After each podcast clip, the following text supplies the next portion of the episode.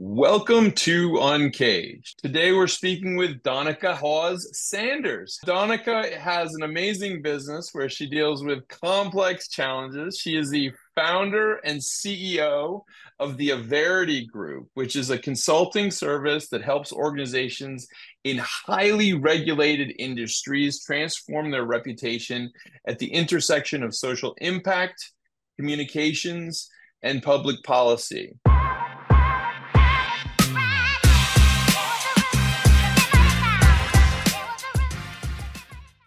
Anyone who's ever worked with highly regulated industries knows how challenging that can be, how complex can be.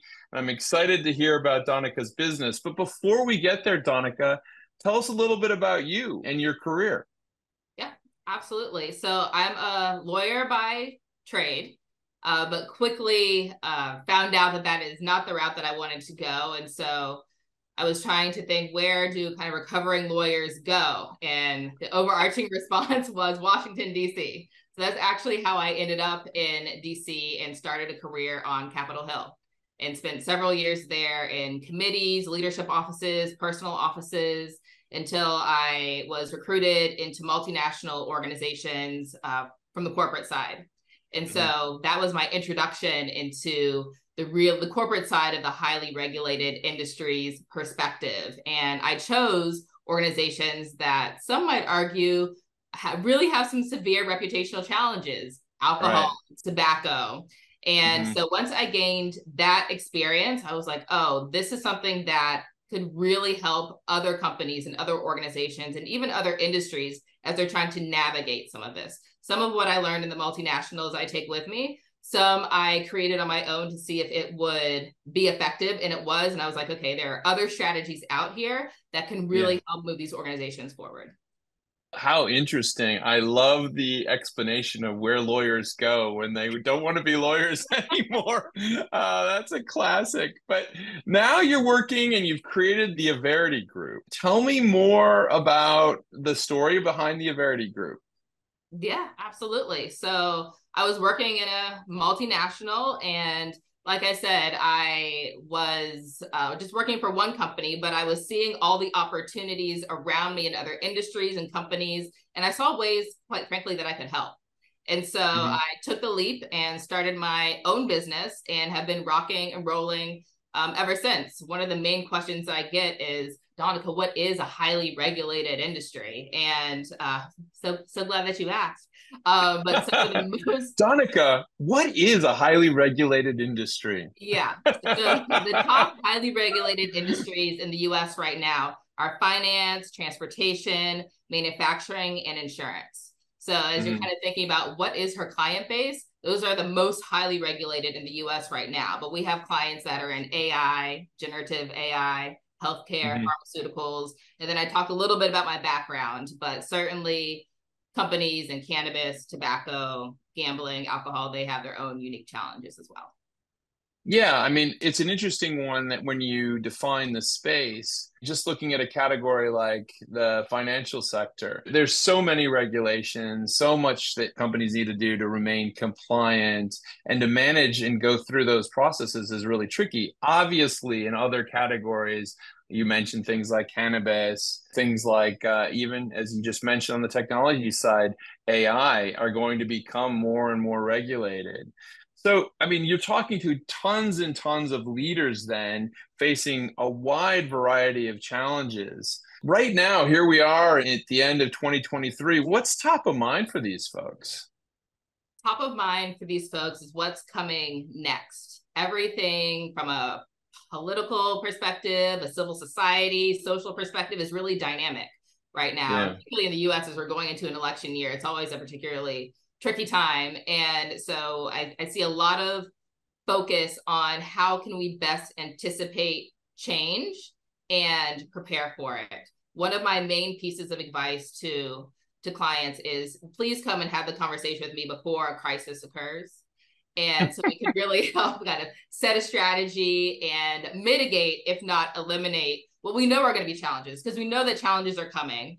Uh, sometimes they're already there, but let's really try to lay a good foundation, and that really can help jumpstart some of the overarching goals that we look to achieve. So it's a great question. I wanted to kind of follow up, and you know, usually I steer clear of the political landscape because it's always so divisive in America right now. But clearly, your world touches on the political landscape, and I guess my question really is you know, to make change happen and regulations, that takes years, right? Policy decisions, et cetera. It's not an overnight thing. How does like the current situation in Congress, et cetera, impact kind of the process of that type of thing? From an industry perspective, I think it's challenging. For me, it's something I enjoy. Uh, because mm-hmm. I not only, in case you can't tell, kind of seek out challenge, but also mm-hmm. I love to kind of shake up some of the institutional and institutions that have been doing business the way it's always been done. One of my big things is if you want the same results, keep doing the same things. But if you want something different, switch it up. And so that's that's what I love to do. That's what my team loves to do. And so the fact that there's a lot of change, a lot of switching it up at the moment is something that I yeah. find really exciting. And it also taps into the creativity. Okay, so what worked five years ago probably won't work today what other strategies can we put in place? Can we test? Can we try? Can we pilot to really make sure that business goals are achieved? I'm going to change gears a little bit on you, Donnica, because I find it really interesting what you do. And you're clearly in a space where there's just tremendous amounts of change constantly. And you've built this company, the Averity Group. You know, what drives your passion for what you do? People people look at my background and they're like, You've done so many different things. What does being a lawyer have to do with working on Capitol Hill? What does that have to do with going into corporate?